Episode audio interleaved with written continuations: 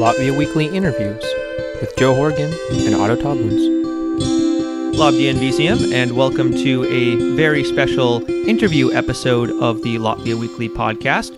I am Joe Horgan, one of your regular hosts of the normal podcast where we talk about the news and what's happening in Latvia throughout the week. But from time to time, we like to do interviews with some very interesting people throughout the country doing some interesting work.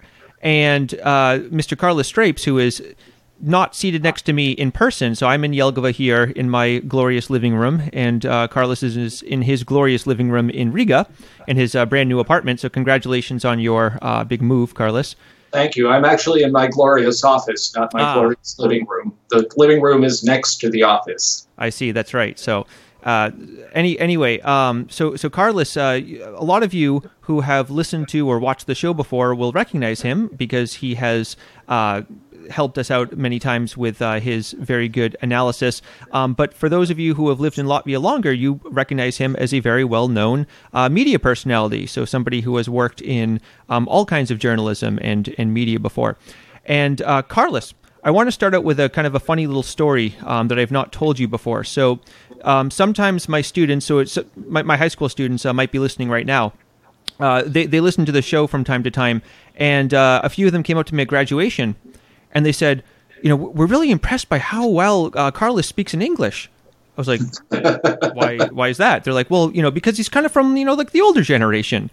I was like, don't you guys know that he was born in America? They're like, what? Really? He was born in America? So it's kind of interesting because I think, you know, a lot of the older generations, you know, people who have been here longer, you know, they have this association with you as, you know, somebody who was born in America, but the younger generation apparently doesn't quite so much anymore. So does that surprise you? No, I don't suppose so. I mean, I mentioned that from time to time on my television show in one context or another. And I'm sure everybody who has ever met me in person knows that I am from America, but I guess I can't expect. Now, the Radio and Television Council has just recently declared that my show, Vales of Stripu, is meant for adolescents and children. Mm. So you can tell your high school students that it's appropriate for them and they should start watching, and eventually they will hear me saying that I am an American. Yes, well, I will definitely recommend it because it is a very good show. So for those of you who haven't seen the show before, I kind of think of it almost as like the Latvian version of like John Oliver or something like that. Would you agree? It's kind of like a humorous look at the news, you know, as like a late night show. Not quite the same. They're not quite the same. I wish I had John Oliver's writers because I am not an instinctively humorous person. And it's also true that I often talk about things that don't really lend themselves easily to any kind of humor.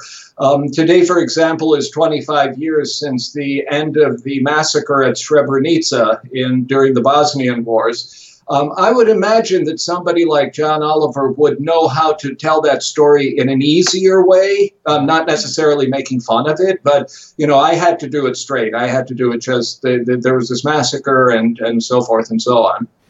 Yeah, so you've really kind of run the gamut. You've gone from, you know, on one hand, you know, you've done Eurovision, you've done, you know, hosting Eurovision, which is as goofy and silly as it can possibly get.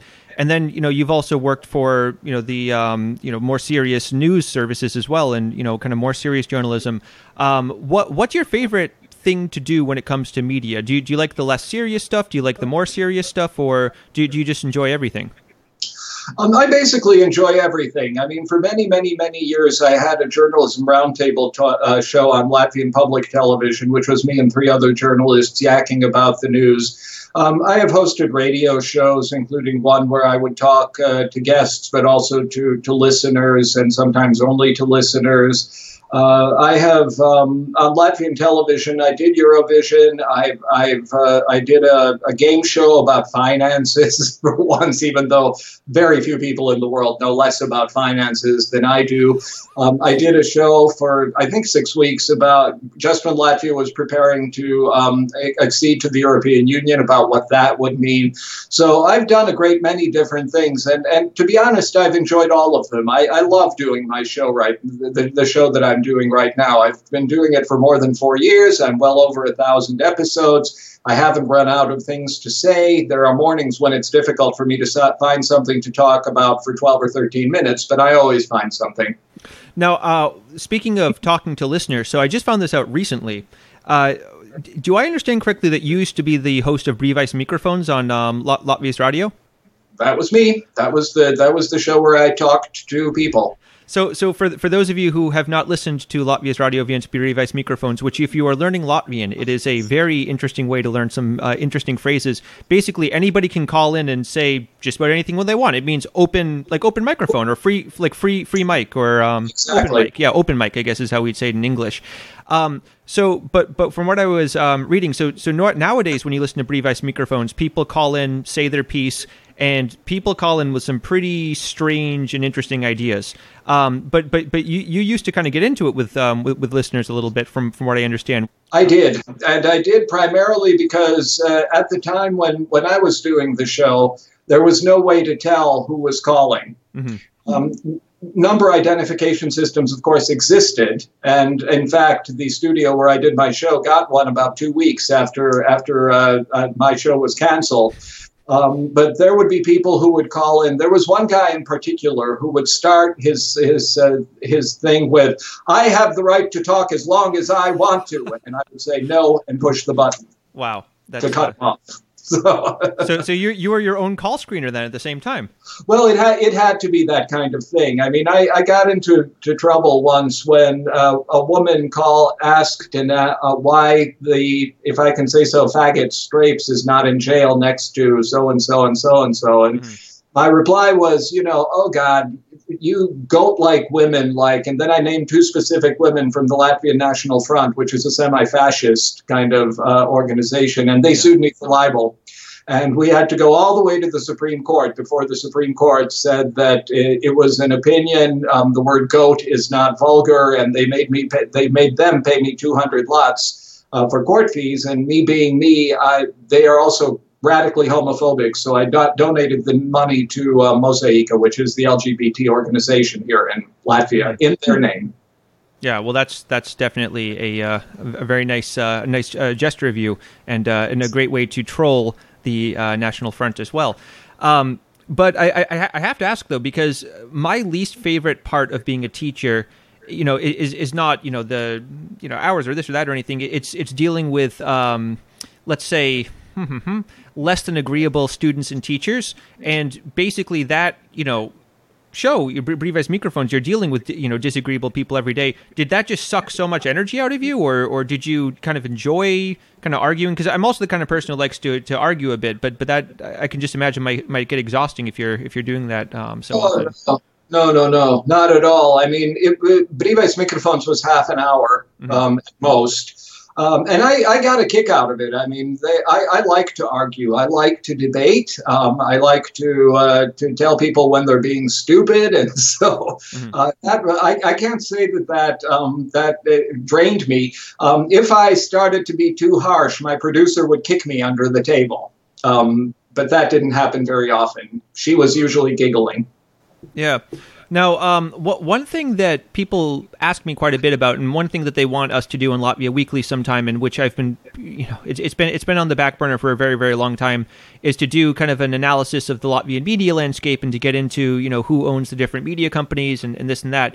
But along with that, a lot of times we get asked, in terms of how free would you say is the Latvian media in terms of being able to, in terms of freedom of press, in terms of being able to say what you want. Have you ever felt pressure that you have to go, cancel a certain story that you're, that you want to talk about or anything like that? Have you ever felt pressure from, anyone above or, No.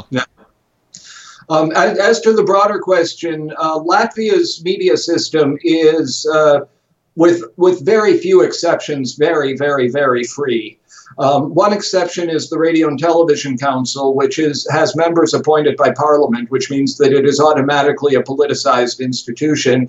And recently, this council has been coming up with astonishingly stupid decisions, such as to stop broadcasting in Russian on LTV7 starting at the beginning of next year, which is to me says, go ahead, Russian propaganda, do your worst. The problem for Latvian media is not a lack of freedom. It is to a very large extent a lack of professionalism.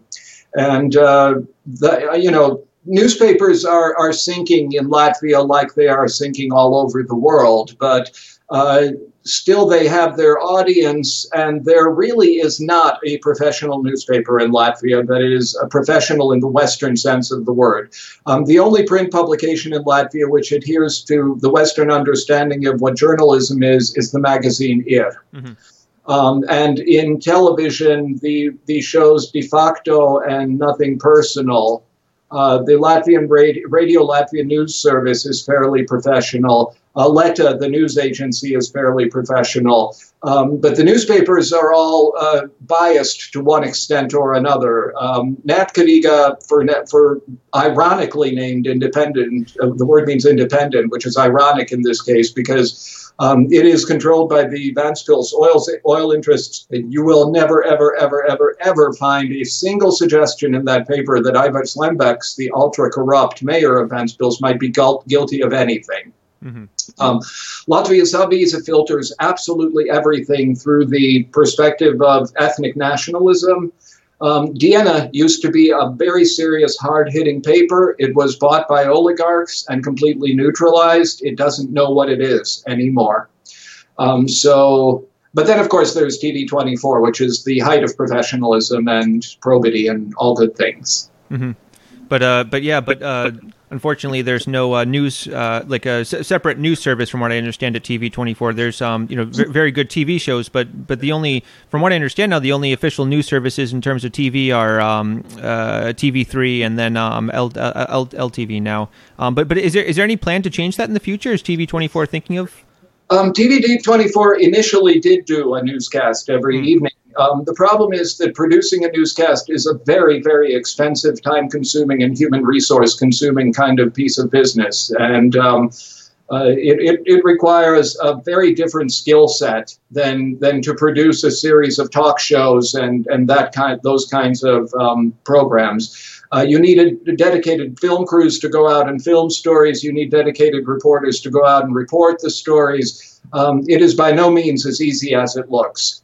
Yeah, certainly not. I mean, whenever you talk to anybody who's involved in it, or if you ever see behind the scenes, the amount of work that goes on is really pretty stunning. I myself used to work as a reporter and a news anchor in America before I came to Latvia. That I actually did not know. That was in Chicago? No. I was graduated from Northern Illinois University, and the next morning, the next day after graduation, I started my job in Harrisburg, Illinois, which is in the very, very, very, very south of Illinois and is more southern than northern. 9,000 people. I learned way more about soybeans during the 2 years I was there than I ever thought I would need. But I was fortunate. Out of my graduating class of 22 people, only 2 of us found jobs in television. And in my case, the professor had taken a shine to me. So he flew me down for my job interview in his own personal little plane, and then flew me back to DeKalb, where the university was. And like I said, the day after graduation, I started to work there. 2 years later, I found a similar job of reporting and anchoring at the ABC affiliate in Topeka, Kansas, which was closer to the idea of a city for me than Harrisburg was. And then from Topeka, I moved to Latvia. Yeah, so as you grew up, from what I understand, though, you were a pretty active member of the Latvian American community, though. Yeah, I had no choice in the matter. We only spoke Latvian at home. When I appeared in kindergarten at the age of 5, it was as a small child who not only did not speak English, but spoke a language that the teacher, Miss Green, had never even heard of. Mm-hmm. And she chastised my mother and said, the kid is an American, you need to speak English. My mom smiled politely, but we kept speaking Latvian at home. I mean, there were Latvian Saturday schools and Sunday schools and summer schools. There was Latvian folk dancing and Latvian Boy Scout group. My piano teacher was a Latvian. So most of my friends were Latvians. Now, Two things that I want to say about that. Kids in the school I went to didn't find this peculiar. They didn't really understand what a Latvian was. And when I said Kārlis, they often heard Carlos and said I didn't look like a Puerto Rican. But the specific was that this was in a suburb of Chicago where like 90% of the students were Jewish. So they also went to Saturday school, and they also had their individual festivals and holidays. So my Latvian Saturday school and festivals didn't faze anybody. But the other thing is, in retrospect, I am very, very thankful to my parents that they insisted that I grow up as a Latvian, for the simple reason that that meant that when I arrived here in 1989, I could hit the ground running. And start taking part in the work of the People's Front and lots and lots of different things that I did during that first year, which of course I wouldn't have been able to do if I did not speak Latvian. And there are lots and lots and lots of people in my generation whose parents decided, indeed, the kid is an American and so he needs to speak English and doesn't need to learn Latvian. Yeah, one of our close friends of the show, somebody who's been on the show quite a few times before, Mr. Chris Ochenfelds, who shout out if you're listening right now in Cambodia. He grew up in Australia, and his dad decided not to teach him any Latvian whatsoever, and also a lot of people, even my age, their parents decided not to teach them Latvian. Or on the other hand, some of them tried to resist as much as possible, and then decided they wanted to come to Latvia later in life, and then kind of regretted that they didn't take it a little bit more seriously. So yeah. A good example is my oldest sister's son, who's, as a matter of fact, today is his 26th birthday. And I know he's not watching, but just in case, Alex, happy birthday. He grew up, his father was an American. And while he was growing up, he had no interest whatsoever in the Latvian language.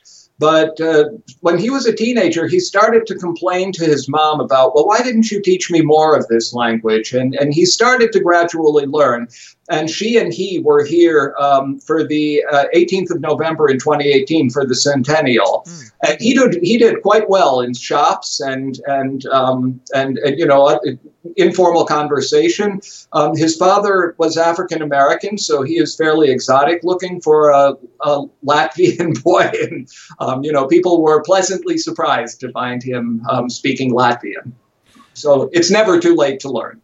Definitely not. If I can kind of make it through well enough to be able to get my test passed, then anyone can. Literally anyone can, because in America, as you can probably attest, America is not the greatest of how do I say this?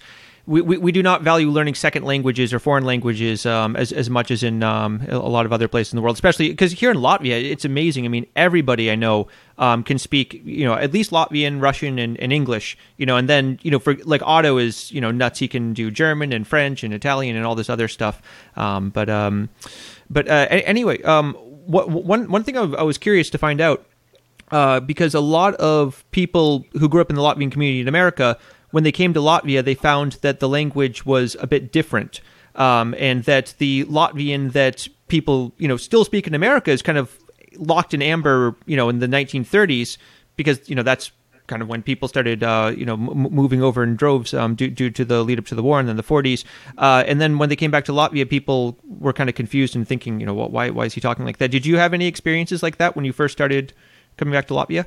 It's not so much a matter of spoken Latvian, what you're referring to. That is written Latvian, which they did indeed freeze in the 1939 version. And there are various issues related to diacritical markings and stuff that I won't go into because that will be boring for an American audience. But they still do it that way, while Latvia during the Soviet occupation changed those things and is different. In that regard, I personally think Latvia has been independent now for 30 years and has absolutely every right to specify what is correct and what is incorrect written Latvian. But I write a commentary for the emigre Latvian newspaper Likes. Every week I write it in proper Latvian, and then one of their editors puts it back into the style that the old style. Mm-hmm. As to spoken Latvian, I mean, we needed to come up with our own terminology in Latvian in the United States for new things that were appearing. And so we called the television set a televīzija, whereas here they call it a televizors, and televīzija is the process of broadcasting. We called the bathroom Vannesistava, which is a direct translation of bathroom. The first time I was at a party in Latvia, the first year I lived here, and I asked for the Vannesistava, they looked at me with a very peculiar look and said, "You want to take a bath now?" Because the bath was in a different room than the toilet. What I was looking for was called the tualete. But generally speaking, it took me about 5 minutes with a Latvian language specialist to understand that the way that I was taught Latvian grammar in the summer school in Michigan was all for the cats. I mean, we were talking about ya roots and u roots and blah, blah, blah, blah, blah, blah, blah. And she said, if the word ending is IET, that is the command expression, long and short of it. And so I very quickly picked up... I learned the local terminology, I guess I have to say. One thing that happened during that first year was that my friends taught me all of the rude words in Russian, primarily so that they could laugh at how I pronounced them. Mm-hmm. But here is an absolute truth. When you hit your nail with a hammer, there are things to say in English, in German, in French, in Russian, and not in Latvian. Mm-hmm. Latvia is not good at swear words. That's true, yeah, because all of my friends, they also taught me the Russian swears, or they just used the English swears as well. So that's it's interesting because I've heard a lot of different experiences in terms of how difficult it was to kind of adopt to the Latvian instead of the American Latvian. What about with Russian? Have you have you been able to become fairly competent in Russian as well, because a lot of the second generation Latvians who grew up in the UK or Australia or America, I know, who speak perfect, Latvian, they're not able to do Russian. I also have absolutely nothing. I'm sure you're much more competent than me. I've been here long enough that sometimes when people are speaking Russian around me, I can pick up certain words that tell me a little bit about what they're talking about. But I would say I probably know about 200 words in Russian and need no more because I am not living in Russia. Yeah. If I were living in Russia, I would speak fluent Russian. But I am not living in Russia. I am living in a country which is the subject of endless Russian propaganda. And so I have no need for the Russian language whatsoever. And that was actually one of the next topics I wanted to mention, this issue of Russian propaganda. I wanted to get your take on it as a journalist, because one issue which we've talked about in the show quite a few times before is this debate over what to do with Russian media channels, for example, the First Baltic Channel or Russia Today or these different, or I guess it's called RT now. There's a bunch of Russian channels or media outlets, some of which are directly controlled by the Russian government, some which are de facto controlled by the Russian government or controlled by friends of the Russian government and don't say anything about it. And this is one thing that Otto and I kind of go back and forth on quite a bit. And, what should be done? Should there be, or not necessarily just Otto and I, but there's a lot of different opinions about this. Should they be completely blocked altogether? Should they be, should there just be a lot of competition to them from homegrown media, like for example LTV7? How do you see this? What should be done about these channels, which are pushing a very biased point that's contrary to Latvia's national interests? Well, first of all, most of these channels tend to be registered someplace in Europe, where free speech rules are rather different than they are in Russia. Mm-hmm. As to these channels in Latvia, to me, the Radio and Television Council just yesterday announced that it was going to be restricting one of the RT channels, RTR, or what at Russia Today, RTR, for hate speech in relation to things that it has said about Ukraine and the former president of Ukraine, Poroshenko. The problem is that they can issue their ban, but it is not incumbent on privately owned cable television operators to take the ban into account, and usually they don't.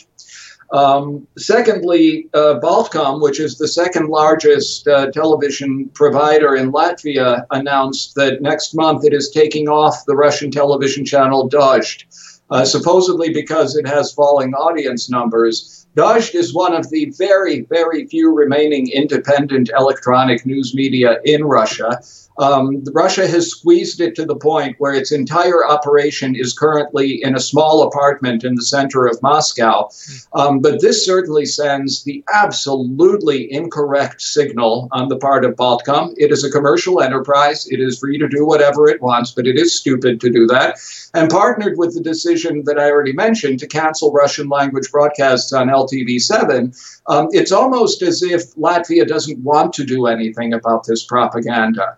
And the other problem with these channels is that apart from the shows which cause these kinds of problems, which are primarily talk shows in which people are allowed to say really, really radical things, these channels have entertainment programming. And because Russia has deep pockets, it is of a much, much, much higher quality than anything that local television stations in Latvia can really produce. And so a lot of people will say, well, I watch that channel because it has good comedies and it has variety shows and such and such. I don't pay attention to the propaganda. So it's a very complicated issue. What is clear is that Latvia needs to provide an alternative to this, and it has signally failed in doing anything of that type. Yeah, and I was also I had the same reaction as you when I heard that LTV7's Russian language content was being defunded, I guess you could say. But I kind of see it as though if you straight out block them or through whichever means through either legal means or not there's some different reasons why different channels have been blocked for different amounts of time. It just kind of makes them seem more, I don't know, desirable, like you always want to kind of see the, whatever your parents are hiding from you, like it seems like the most interesting thing. And I think it kind of plays into their narrative that, if it was all a bunch of nonsense, if it's all just a bunch of propaganda, then why don't they want you to see it? I don't know. Do you have... Yeah, it is, as the Latvians say, a stick with two ends. I mean, there are arguments on both on banning and not banning, and the truth is somewhere in between. The bottom line, one of the bottom lines here is that those who are most subject to this kind of propaganda are people who are elderly and will soon die. Middle-aged people in Latvia, and particularly young people in Latvia, don't buy into this kind of nonsense and no propaganda when they see it. And so this is, I think, a problem that's going to die out gradually on its own. Mm-hmm.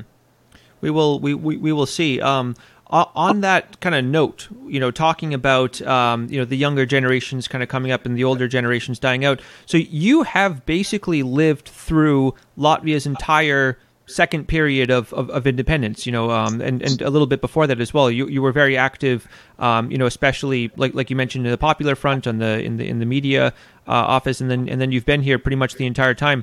What are some of the things that you've noticed have changed the most about Latvia? This is a very kind of vague question. I don't know, maybe in terms of culture. I mean, obviously the buildings have been renovated and this and that, and but not very many buildings, and certainly not all buildings. Well, at least in the center of Riga, I don't know, and here in Jelgava we've had some nice renovation, but what have you kind of if you think back to when you first came here in the late 80s, what has changed the most, I guess? I think I would summarize it by saying that Latvia has grown up. Mm-hmm. In the sense that for the first 5, 6, 7 years after the restoration of independence, it was very much a Wild West situation in the national economy. People grabbed what they could grab. Those who were in the know grabbed what they could grab. Organized crime was everywhere, offering, protection services and whatnot. And sometime in the mid-1990s, the Latvian government realized that its future lay with the European Union, and that meant that it had to become much more serious about how the country was run. The Anti-Corruption Bureau was set up with tears and snot, as the Latvians say, because the politicians really didn't want an anti-corruption agency. But particularly since Latvia joined the European Union and NATO, it has been forced to accept much broader standards, more and more specific standards about things like corruption and things like that. The extent to which Latvia takes those into account is another matter and a subject for a longer discussion. But the other thing is that Riga, for the first couple of years that I lived here, every year I went back to America and I said to my sisters, one more year and then that's it. Mm. But sometime in the mid-'90s, Riga turned into a city in which a person who grew up in Chicago could live. A proper city. And when one thing that happened was during those first years I lived here was that foodstuffs from America started to appear in shops. And in one specific case, in one random shop, they had Philadelphia cream cheese. Mm. And I was so excited about this that I bought two of those little cartons and then thought, what can I do to make sure that when they sell this out, they'll buy some more? So I contacted a foodie magazine and I said, here's this new stuff, Philadelphia cream cheese. Would you like me to make some stuff with it and then bring it over and you can take pictures of it and I'll tell you what it is and what to do with it? And they said, sure. So for about a year and a half, I introduced new American foodstuffs to the people of Latvia. But, in 1989, when I was first living here, potato chips were like these long things and not really chippy. Ketchup came from Bulgaria. We didn't have Coke. We had Pepsi, and no one had yet discovered that if you put water in a cold place for a while, it becomes hard and can be put in drinks to make them colder. It took a while for those kinds of things to develop, but now we have a bagel shop. Sometime in the foreseeable future, we're going to get a Burger King. So yes. All is well. I love how one of the top things you mentioned is that there was only Pepsi, not Coke, because in America, you can attest to this. We are very touchy about our soft drinks and about our fast food as well. And we have our little. Did you ever, by the way, get a sponsorship deal with Kraft for the big action that you did with Philadelphia? Because I'm sure they're very grateful for you. No. But the substance in Latvian is now known as Philadelphia CFs. So. Well, there you go. So that's another one of your many contributions to Latvian society then. Yeah. And the reason it was Pepsi and not Coke was geopolitical. Pepsi was centered in Canada and Coke was centered in the United States. Okay. Interesting. Yeah, I didn't realize that. So then Riga kind of became home for you eventually. And I guess... kind of as a philosophical question, this is something that a lot of for example, I'm Irish American, quote unquote. I'm here with a an Irish passport technically, actually, but I am one of the worst Irish citizens in the world because I if I took a basic test about Ireland, I would not do very well. I mean, I could pass the Latvian citizenship test pretty easily, but if I had to pass the Irish citizenship test, it would be pretty bad, but. I guess how much American do you consider yourself? Kind of do you feel American? Because a lot of the second generation Latvians I talk to they say no, they completely feel Latvian. They feel like some connection with America. It's the place they were born, but they don't feel American anymore. But how American do you feel? Absolutely, I feel like an American. I think in English. I pray in English. I write my diary in English. I am unquestionably an American, and the fact that I'm an American has really helped me with my career here in Latvia in the sense that I could teach people that you don't have to be reticent in your approach in journalism. You can speak your mind. Mm-hmm. And, I'm absolutely also a Latvian. I grew up as a Latvian kid. I am a Latvian patriot. I get all weepy every time I hear the national anthem. I salute the flag, but I am as much an American as I am a Latvian, and that will always be true. Mm-hmm. Yeah, it's something that's always interesting to kind of hear, when it comes to this, because it's a, it's a sensitive issue, but it's also, I think, something that's worth discussing. One kind of last thing I want to talk about before we kind of start to wrap up. So you have a lot of different hats, as we've talked, in terms of your many different things that you've done in journalism and in media. But another thing which I understand is that you've also done quite a bit of translation work as well. Mm-hmm. And I kind of wanted to hear a little bit about that, because I have done a tiny bit of translation, you know, just kind of helping colleagues with this and that. And it is always, you know, very challenging, even if it's a short little text, of just, you know, trying to translate, you know, some notice board or, you know, something like that. Because, you know, the question is always how much of the original, you know, authentic, exact, you know, way that they said it do you want to keep? And then also, you know, how much do you want it to kind of sound like a native speaker actually wrote it in, you know, in the second language? So, for first of all, how did you start out with translation and when did you first kind of start out doing the, you know, the translations of the books and everything like that? And then, you know, what's the biggest challenging thing for you about it? Mm-hmm. I started during the first year that I lived here, because lots of people suddenly found out that there was this American in their midst. And so if they needed something translated into English, that was pretty much default me.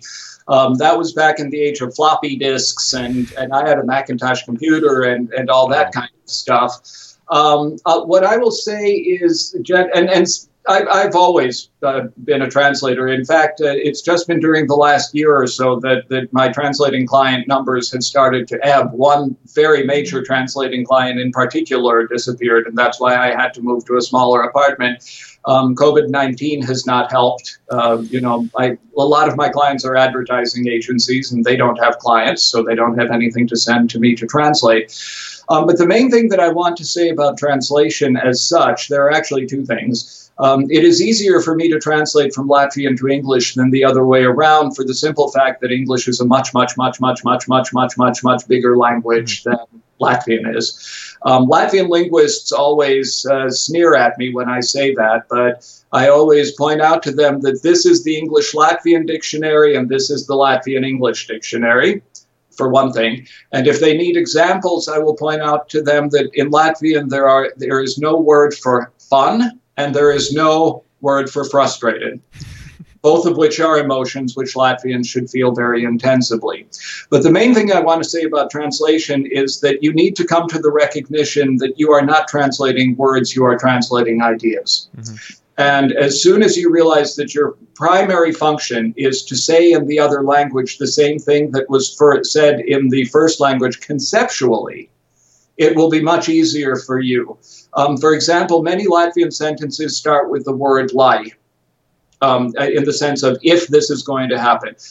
You realize that the subject of the sentence is somewhere towards the end, and then you bring it up. It's even worse with German. German messes up word order to, you know, something ridiculous. But once you realize that you are translating the idea and not so much the words and the syntax, it becomes easier.